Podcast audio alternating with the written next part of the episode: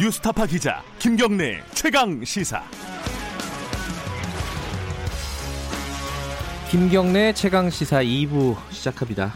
어, 2부에서는 경제 얘기를 해보겠습니다.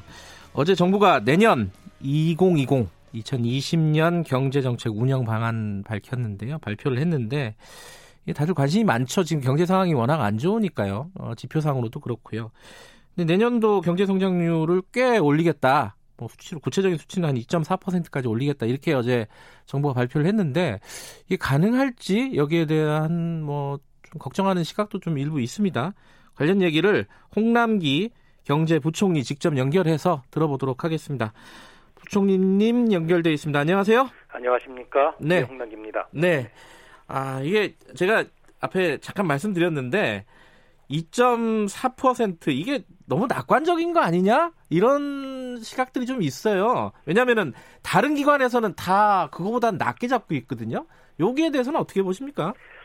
예, 내년도 성장률 정부가 어저께 2.4%로 내년 성장률 목표를 제시를 했는데요. 네. 대체적으로 국제금융기구라든가 국내 네. 여러 가지 연구기관들의 에, 전망치를 보면 대개 2.2%에서 2.3% 정도에 많이 에, 전망을 제시하고 있습니다. 네. 아, IMF라든가 또는 OECD 또는 한국은행이나 KDI 같이 여러 가지 기관들의 의견을 보면 네. 어, 2.23% 정도가 되어 있고요. 네. 정부가 갖고 있는 나름대로의 성장 모형을 추계해 봤을 때 네. 저희도 대개 한 2.3% 정도로 추계가 됩니다. 음, 아, 여기에 정부로서는 정부의 정책 의지를 좀 플러스 음흠. 알파로 실어서 2.4%를 제시한 것이었고요. 네. 여기에 대해서는 또 몇 가지 또 추가적인 고려 요인이 있었습니다. 네. 아, 우리 경 수출의 약한 5분지를 차지하고 있는 반도체가 내년도에 에, 반도체 업황이 업턴될 것이라고 하는 전망하고요. 네. 미중 무역 협상 1단계가 잘 합의된 것처럼 글로벌 경제의 불확실성이 어느 정도 거칠 것이라고 하는 음. 그 같은 전망 그리고 전체적으로 세계 경제의 성장률하고 세계 교육에 대한 성장률이 올해보다는 확연하게 개선될 것이라는 여러 가지 국제기구의 에, 전망이 있었습니다. 네. 이러한 요인들이 내년도에 우리 경제가 반등하는데 좀 긍정적으로 작용할 걸로 보고 네. 정부로서는 아까 말씀드린 것처럼 약간의 정책 의지까지 플러스 알파로 해서 제시했다는 말씀을 드립니다. 네. 그러니까 2.4% 안에는 어, 목표도 들어가 있다는 거죠. 이제 예측과 전망 플러스. 예. 네, 그렇습니다. 예. 근데 이제 방금 말씀하신 이 미중 간의 무역 갈등 국면이 어떻게 해결이 될지, 뭐 예컨대 또 유럽의 어, 브렉시트 이런 게 어떻게 해결이 될지, 뭐 이런 것들이 사실 예측이 정확하게 뭐 100% 예측이 되는 건 아니잖아요. 그래서 그 부분이 좀 걱정이 되는 부분이에요. 예, 지금 말씀하신 대로 미중 예. 간의 합의 이행이라든가 네. 블랙시트라든가 예. 심지어는 홍콩 산태까지 포함해서 예, 예. 여러 가지 대외적인 리스크가 상존합니다. 네. 또 국내적으로도 여러 가지 에, 국내 경기의 리스크 요인들이 작동될 수 있기 때문에 네. 이 정부가 그, 이 내용에 대해서 낙관하고 있는 것은 아니고요. 정부도 네. 낙관에 대해서는 경계심 을 갖고 있습니다. 네. 다만 정부로서는 이러한 기회 요인에 대해서는 최대한 살려나가되 리스크 음. 요인에 대해서는 철저하게 정부로서도 모니터링하면서 대응해 나갈 계획을 네. 말씀드립니다. 올해가 원래는 이제 어, 전망치가 2.6%였잖아요. 정부 전망치가요. 네, 네. 근데 지금 2.0%로 하향 조정이 됐는데 요것도 어렵다 이런 전망도 있던데 어떻게 보세요? 요거는 가능한 겁니까? 예, 일단 올해 정부가 당초에 제시했던 목표만큼 달성이 어려운 거에 대해서는 제가 국, 저 정책 당국자로서 국민들께 송구한 마음입니다. 네. 아, 지금 말씀 주신 대로 올해 성장률이 한 2% 전후 수준이 될 것 같은데요. 네. 정부가 올해 내내 투자와 수출 그리고 소비 활성화를 위해서 전력 투구를 해왔고 네. 사실 이와 같은 성장률은 민간 활력 제고가 뒷받침된 것이 가장 바람직합니다. 네. 아, 그러나 민간의 활력이 그만큼 되찾아지지 못했기 때문에 정부가 재정을 통해서 최대한 뒷받침하고자 노력을 해왔고요. 네. 지금 마지막 지금 순간에는 정부가 4, 4분기에 남아있는 정부 예산이 되게 통상적으로 10조 원 이상 이 불용이 납니다. 쓰지 못하고 다음 연도로 네. 넘기는 예산이 한 10조 원 이상이 되는데 막바지에 재정이 좀 제대로 어, 목적대로 집행될 수 있도록 해서 저로서는 재정해 왔던 이 불용 최소화를 통해서 네. 제2의 추경 효과를 노려서 어, 성장을 좀 재정이 뒷받침 마지막 순간까지 뒷받침하도록 그렇게 노력하고 네. 있다는 점을 말씀을 드립니다. 물론 이 숫자라는 게 중요하죠. 이게 네네. 정부 입장에서도 이게 목표치를 설정하고 이걸 달성하고 이런 게 중요한데 네. 지금 우리 경제가 굉장히 좀 성숙한 단계로 왔기 때문에 경쟁률, 아, 경, 성장률이 낮아지는 건 어쩔 수 없는 거잖아요, 사실. 네, 네. 근데 거기에 너무 급급해서 그 성장률을 올리는데 급급해서 단기 정책 어 그리고 바- 경기 방어에 급급하고 과거에 회귀하고 이런 방향으로 가는 거 아니냐 요런 걱정에 대해서는 어떻게 보세요? 예, 저는 지금 저 지금 사회자께서 말씀하신 것처럼 우리 네. 경제 성장률이 네. 추세적으로 네. 조금씩 내려왔습니다. 한 네. 2000년 초부터 쭉 꾸준히 내려온 양상을 보였는데요. 네. 대개 두 가지입니다. 하나는 지금 말씀 주신 대로 경제가 성숙 단계로 진입하면서 네. 성장률이 하락하는 것은 선진국이 경험, 경험한 것처럼 좀 자연스러운 측면도 하나 있고요. 네. 두 번째는 우리의 경제 성장률은 대개 글로벌 경제 성장률하고 선진국 경제 성장률 그 사이에서 네. 되게 추세치를 형성해 왔는데 지금 보여주는 것들이 되게 그런 양상으로 오고 있습니다. 그래서 네. 일정 부분은 받아들일 부분은 받아들이지만 네. 또 저희에게 주어진 과제는 이렇게 그렇지만 성장률을 좀 끌어올리는 것, 네. 특히 잠재 성장률을 갖다 끌어올리는 것이 매우 중요하다고 보고 음, 정부로서는 우리 경제의 생산성 제고, 경쟁력 강화, 혁신성 어, 도모와 같이 이러한 성장률 자체를 끌어올리는데도 네. 결코 주력하지 않을 수가 없을 것 같습니다. 예. 내년도의 경제정책 방향에도 네. 이와 같은 내용을 역점적으로 반영했다는 말씀을 드립니다. 근데 이렇게 그 경기 방어에 신경을 지나치게 쓰게 되면 안 쓸 수는 없지만요. 그러다 네. 보니까 예컨대 이제 SOC 예산 같은 걸로 경기 부양 안 하겠다고 했잖아요. 문재인 정부는.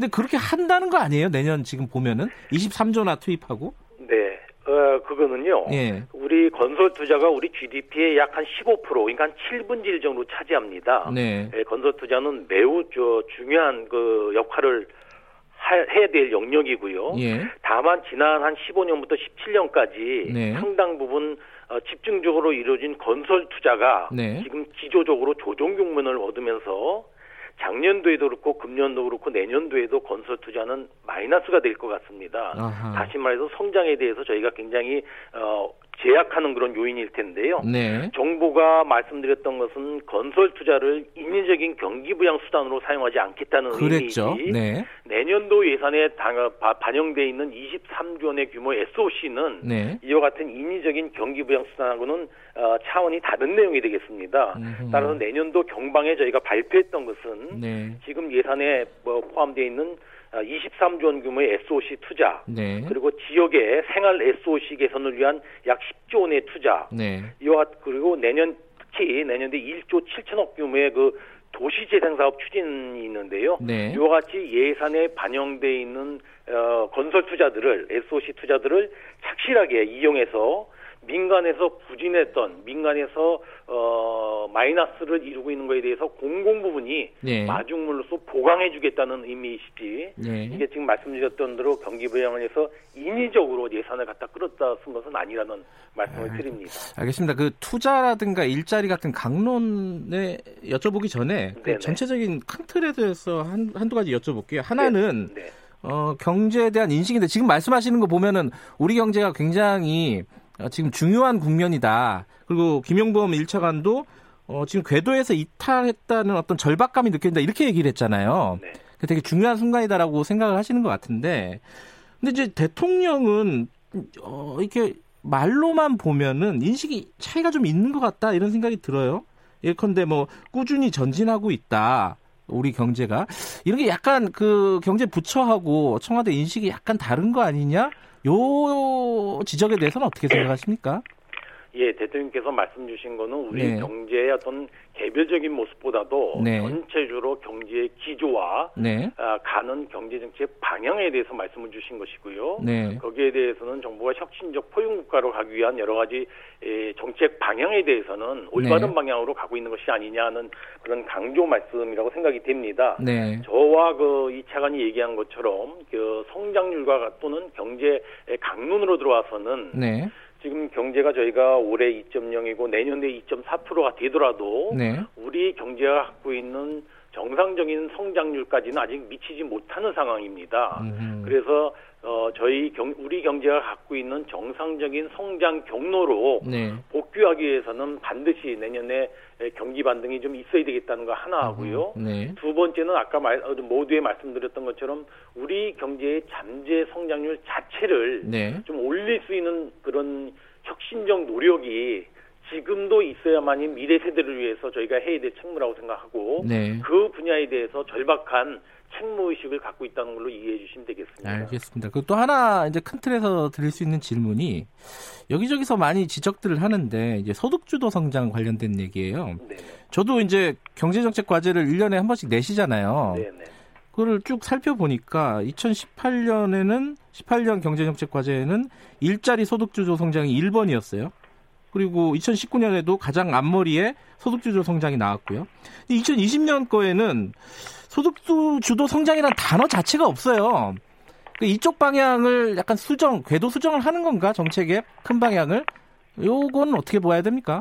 이게 내년 내년도 저희가 경제정책 방향에 예. 에, 네 가지 정책 카테고리로 제시를 했는데요. 네, 그게 이제 어, 혁신 동력 강화, 체질 개선, 네, 포용 기반 강화, 미래 대비인데요. 네, 세 번째 카테고리인 포용 기반 강화가 네, 지금 소득주도 성장이 추진하고는 정책 내용을 그대로 담고 있습니다. 네, 다만 이제 소득주도 성장이라는 말씀을 드리다 보니까 네, 오직 문재인 정부가 이 소득주도 성장에 의해서 성장을 네, 어, 견인 하는 것처럼 그렇게 잘못 오해가 있고요. 네, 그런 측면에서 저희가 포용 기반 강화라는 표현을 썼고요. 네, 소득주도 성장이 추구하고자 하는 우리 양극화를 해소하고 저소득 취약계층에 대해서 소득 기반을 강화해줘서 네, 어, 저 장기적으로 어, 지속 가능한 성장 기반을 만들자고 하는 이 취지는 네, 저는 내년도 경제정책 방향에 그대로 반영이 돼 있다고 봅니다. 네. 다만 이와 같- 이와 같은 소득주 성장을 추진하는 과정에서 일부 문제점으로 지적됐던 최저임금이라든가 네. 52시간 근무제와 같이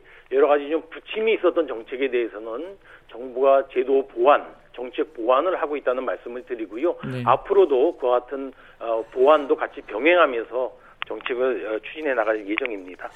그러니까 이게 애초에 이제 문재인 정부 출범하면서 경제 패러다임을 바꾸겠다 이렇게 얘기를 했었거든요. 네네. 그게 이제 지금까지 이제 대기업들의 투자나 이런 것들 위주로 성장이 됐다면은 앞으로는 소득 주도 그러니까 소비를 진작시키고 내수를 활성화시키는 이런 방향을 좀 강조하겠다라는 취지로 저는 생각을 했어요. 네.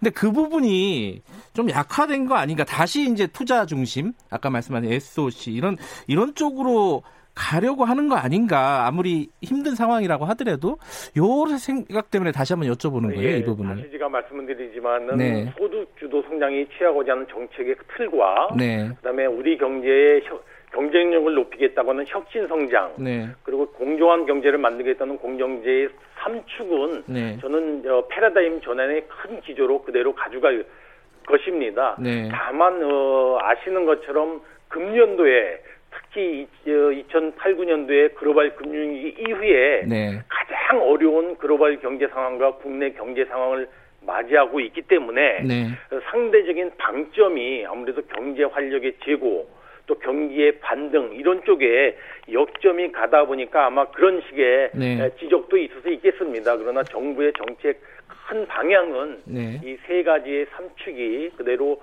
잘 조화되면서 가고 있다는 말씀을 드립니다.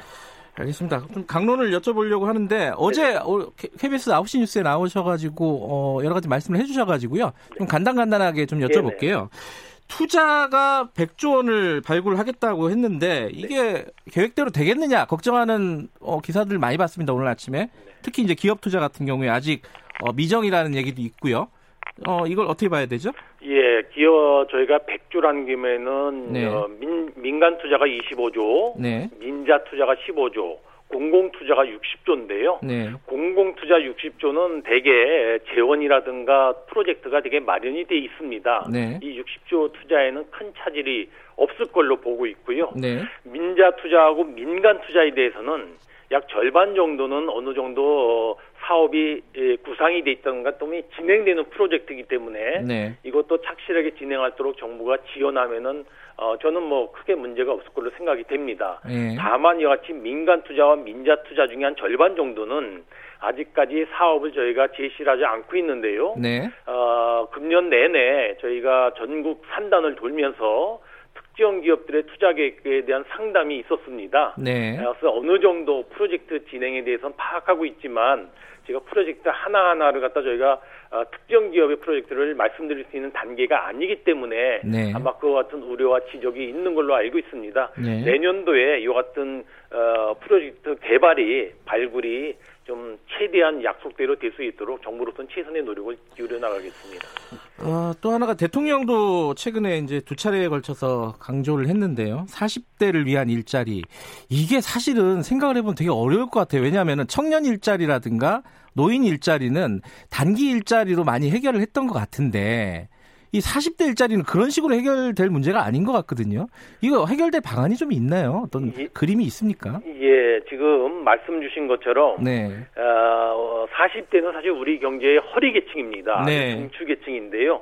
그래서 40대는 또 가장 중요한 지역에 에, 역할을 하면서 취업을 하고 있고 그런 고용 특성 때문에 혹시 40대가 어, 실직을 할 경우에 네. 재취업하기가 굉장히 어려운 측면도 있었습니다. 네. 그리고 특히 40대는 2015년부터 인구도 감소하면서 고용도 같이 감소하는 이런 양상을 보였는데요. 네. 지금 사회자 지적대로 40대에 대한 대책은 우리 경제의 활력을 되찾아서 제조업에 좋은 일자리가 만들어지고 그래서 40대에 대한 고용 대책으로 이제까지 많이 생각을 해왔습니다. 네. 그런데 지금 40대에 대한 고용 문제가 한 4, 5년간 지속되다 보니까 네. 아, 내년에는 특별히 이 40대 고용 특성에 맞는 저희가 종합 대책을 좀 1, 4분기 중에 말, 마련해서 발표하려고 생각을 하고 있고요. 예. 어, 그런 측면에서 그 내년에 발표하고자 하는 정책의 큰 틀로서 40대 일자리의 미스매치를 잘 어, 해소해야 되겠다는 그 틀하고요. 네. 두 번째는 40대 고용 근로에 대해서 좀 인센티브를 부여할 필요가 있지 않느냐. 아하. 그리고 음. 40대 실직하신 40대를 위한 맞춤형 직업훈련과 같이 좀 예. 적극적인 노동 정책을 추진하는 것. 네. 그리고 또 다른 재취업이 아니고 창업을 향해서 가고 있는 네. 40대의 창업 역량을 지원해주는 음흠. 이와 같은 큰 틀에서 내년도에는 40대만을 위한 맞춤형 대책을 별도로 네. 저희가 처음으로 좀 강구하고자 하고요. 예. 사실 이제까지 청년 고용이나 여성 고용, 노인 일자리 대책은 이렇게 에, 특성에 맞는 맞춤형 대책이 있었습니다. 네. 40대는 상대적으로 그런 측면에서 소홀했다고 보고 예. 내년도에 그 별도의 특성화된 대책을 반드시 만들어서 어, 발표하고 또 적극적으로 시행해 나가도록 음. 하겠습니다. 내년 어, 초, 초, 초에 나온다는 거죠? 이런 3월 달에 저희가 아. 목표로 작업을 진행 중에 그렇군요. 있다는 말씀을 드립니다. 제가 40대라서요. 네, 자, 부동산 얘기 좀 여쭤보겠습니다. 네, 네. 지금 대책 내놓은 지 초, 초고강도 대책이라고 많이들 평가를 하잖아요. 한 일주일, 아, 4, 4 5일 됐습니다. 오- 월요일 날 발표를 했으니까. 시장 분위기 어떻게 지금 판단하고 계세요? 예, 정부로서는 네. 어, 7월 이후부터 작년도 9월 9.13 대책 이후에 주택시장이 굉장히 안정화됐었는데요. 네. 7월 이후부터 사실 일부 지역을 중심으로 해서 과열 분위기가 있었고 네. 또 비정상적인 거래도 많이 포착이 됐습니다. 네. 그래서 지난번에와 같은 어, 주택시장 안정화 대책을 발표하게 된 것이고요. 네. 저는 이번에 투기 수요를 좀 근절하겠다.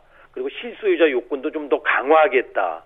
그리고 아울러서 주택 공급 확대 대책도 같이 주면서 예, 이러한 고강도 대책으로 인해서 그 투기 소유가 줄어들고 시장 부, 불안 심리가 어느 정도 완화가 된다면 뭐 주택 가격이 저는 좀 조만간에 안정으로 들어갈 수 있지 않을까 이렇게 전망하고 있습니다. 몇 가지 이제 여기에 대한 어, 불만이라고 할까요? 지적들이 있습니다. 하나는 공급 문제가 좀 구체적이지가 않다. 수요를 수요를 억제하는 정책 아니냐 결국은 어, 그 얘기가 있고 그리고 실수요자들한테 좀 피해가 주, 주는 거 아니냐 피해를 주는 거 아니냐 이런 부분에 대해서는 뭐 많이 논의가 됐지만은 간단하게 좀 설명을 해주시면요. 예, 사실 이번에 주택시장 안정화 대책은 사실 굉장히 고가 아파트 중심의 대책이라고 할수 있겠습니다. 네. 그래서 이 고가 아파트에 해당되지 않는 대부분의 경우에는 어, 아마 이 대책에서 좀 벗어날 수 있는 측면이 있고요. 네. 이번에 세제 대책을 마련하면서도 네. 저희가 실수요자 요건을 강화한 것은 그 투기적 소유를 좀 배제하려고 하는 게 있고요. 네. 특히 이 일가구 일주택이면서도 또 주택을 장기적으로 보유하고 있는 고령 계층에 대해서는 양도소득세를 80%까지도 저희가 완화해 줄 수 있도록 보완 대책을 마련해 가지고요. 네. 어, 나름대로 투기적 수요라든가 고가 아파트의 이상 거래에 대해서는 대출이라든가 세제상의 규제를 강화하지만 실수요자에 대해서는 정말 실질적으로 진성 실수요자에 대해서는 정부가 최대한 보호하려고 네. 어, 감안하면서 이번에 대책을 마련했던 말씀을 드립니다. 알겠습니다. 근데 어제 저희들이 박원순 서울시장하고 인터뷰를 했거든요. 네네. 근데 그런 얘기를 했어요. 보유세가 지금도 약하다. 한 3배 정도 올려야 된다. 이런 얘기를 했습니다. 요거는 어떻게 보세요? 어, 예. 경제 수장으로서. 예. 전반적으로 우리의 세제하고 선진국 OECD 국가의 선진국 세제하고 저희가 비교해 보니까요. 네. 우리나라는 특히 보유세가 굉장히 상대적으로 낮고 네. 거래세가 상당 어, 상당히 높은 네. 그런 대비적인 양상을 보이고 있습니다. 네. 그래서 여러 시장에서 어, 보유세를 높이고 거래세를 낮춰야 되지 않느냐는 것이 꾸준히 지적이 예. 돼 왔습니다. 아, 정부로서도 장기적으로는 그 방향으로 갈 텐데요. 네. 보유세를 그러나 급격히 늘리는 것은 여러 가지 음. 제약 요인이 있기 때문에 정부가 이번에도 저 종부세를 고가 아파트 중심으로 어, 좀 올렸습니다마는 어, 지금 그와 같은 시장에서 제기되는 의견과 또 여러 가지 조, 과세 형평이라든가 과세 여건을 감안해 조세 형평 문제를 감안해서 네. 그 문제에 대해서는 좀 접근을 해나가겠다는 말씀을 드리고요. 예. 아울러서 저희가 공식과 현실화율을 같이 네. 병행해서 하고 있기 때문에 그런 측면도 같이 고려를 해야 되지 않을까 이렇게 생각이 됩니다. 방향은 동의하지만 속도는 좀 조절할 필요 있다. 이런 예, 말씀이시네요. 그렇습니다. 지금 정부에서 그 청와대도 그렇고 정부 고위직한테도 홍남기 부- 부총리도 그렇게 말씀하셨죠. 집 두 채 있으면 하나 팔아라. 결국 간단하게 얘기하면은 어 이거는 그좀 진행이 되는 겁니까? 예, 아, 아시다시피 청와대에서는 고위공직자가 솔선수범한다는 의미에서 아마 예. 청와대 비서관급 이상에 대해서는 그와 같은 권고가, 권고가 있었고요. 예. 그런 권고와 또 국민 정서를 쭉 국민 감정을 감안해 볼때 네.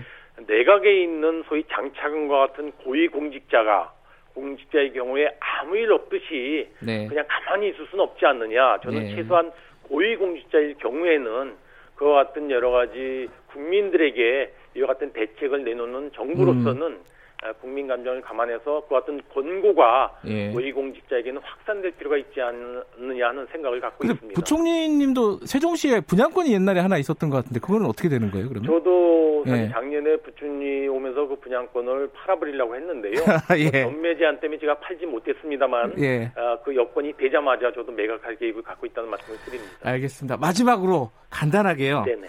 요번에 총선 출마하시는 거예요? 그 말들이 계속 나와요. 어떻습니까? 어, 지금 저 제가 사회자하고 통화하는 것처럼 우리 경제가 굉장히 엄중한 시기이고요. 예. 특히 내년도 상반기에 경기 반등을 반드시 이뤄야 될 상황이기 때문에 저로서는 경제가 가장 중요하다고 생각합니다. 자고 오면 없이 경제를 위해서 가겠다는 말씀을 몇 번 드렸고요. 네. 그 생각에는 변함이 없다는 말씀을 드립니다. 알겠습니다. 오늘 말씀 감사합니다. 네, 감사합니다. 홍남기 경제부총리였습니다. 2부 여기까지 하고요. 잠시 후 3부에서 뵐게요.